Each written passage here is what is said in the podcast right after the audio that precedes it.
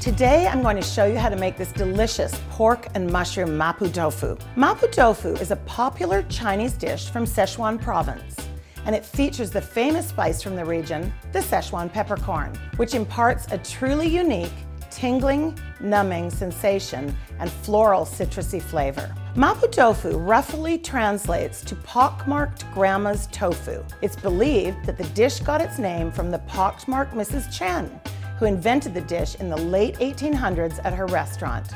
To begin, we'll make our sauce.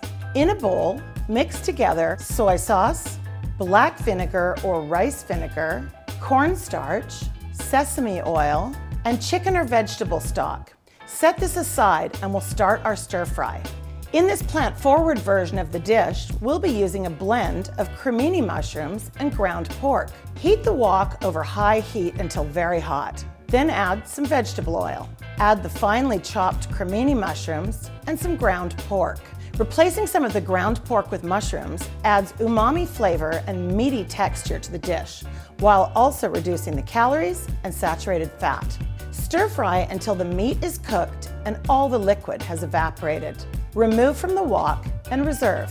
Without cleaning the wok, add some more vegetable oil and then add shallots, ginger, garlic, and the sliced white part of the scallion. We'll reserve the green part of the scallion later for garnish. Stir fry for a few minutes until fragrant. Then add some doubanjiang, also known as spicy bean paste. If you don't have this, you could also use sambal. Then add some ground Sichuan peppercorns and fermented black beans. Stir fry for a few minutes and be sure to keep an eye on it. It can become bitter if it burns. Add the mushroom and pork mixture back to the wok. Add the sauce to the wok and stir until it boils and thickens slightly. Turn down the heat and very gently fold in the silken tofu that has been blanched. Garnish with the green sliced scallions and serve with steamed rice on the side. With savory bites of ground pork and mushrooms, fiery sauce, and soft and silky cubes of tofu, this dish has so much aroma, texture, and flavor.